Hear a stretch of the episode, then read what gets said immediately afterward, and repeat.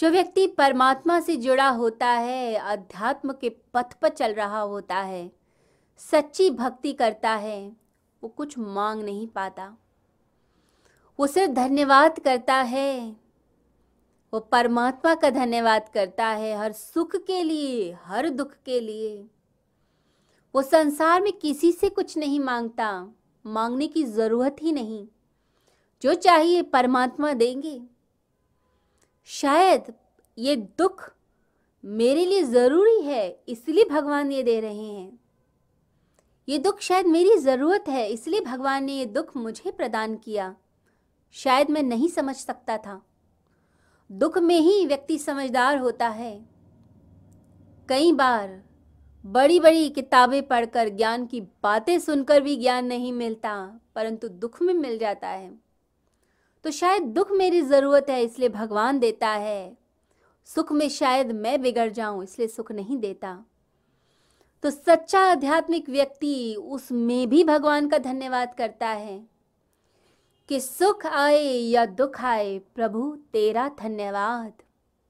प्रभु से युक्त योग युक्त अयुक्त नहीं, संसार से जुड़ा हुआ नहीं, युक्त परमात्मा से प्रेम करता हुआ, निष्काम कर्म करता हुआ।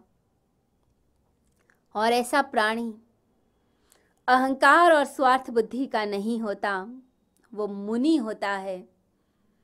सांख्य योग के फिफ्टी सिक्स श्लोक में मुनि शब्द का प्रयोग किया गया। स्थित प्रज्ञ को मुनि कहा गया। तो जो मुनि होगा कर्म योगी होगा, वो जो मिलेगा वो सब बांट देता है। सिर्फ़ खुद ही पेट नहीं भरता, सबके भले के लिए सोचता है। वो जब खा भी रहा होगा तो दूसरे को भी खिलाएगा। तीन तरीके के लोग होते हैं। एक तो राक्षस वृत्ति के होते हैं, जो खुद ही पेट भरते हैं, खुद ही खाते हैं। कि खुद ही मज़े कर लो, जो चाहिए खुद अपने शरीर के लिए भोग लो। कुछ लोग मनुष्य वृत्ति के होते हैं।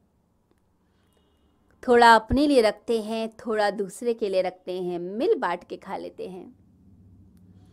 परंतु तीसरे प्रकार के भी मनुष्य होते हैं।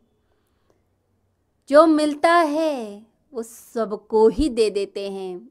ऐसे लोग देवता होते हैं।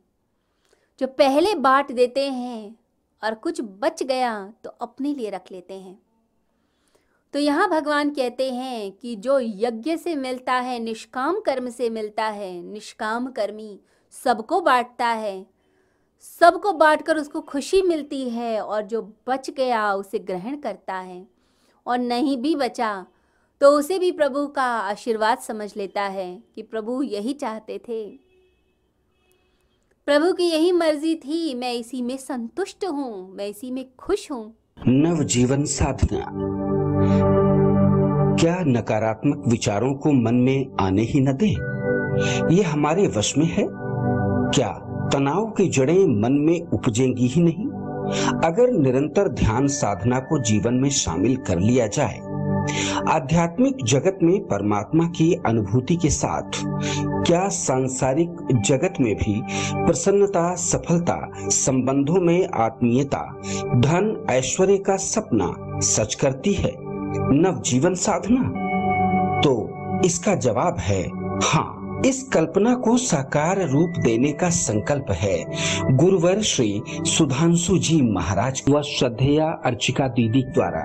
भक्तों को ध्यान साधना की एक और अनुपम भेंट नवजीवन साधना।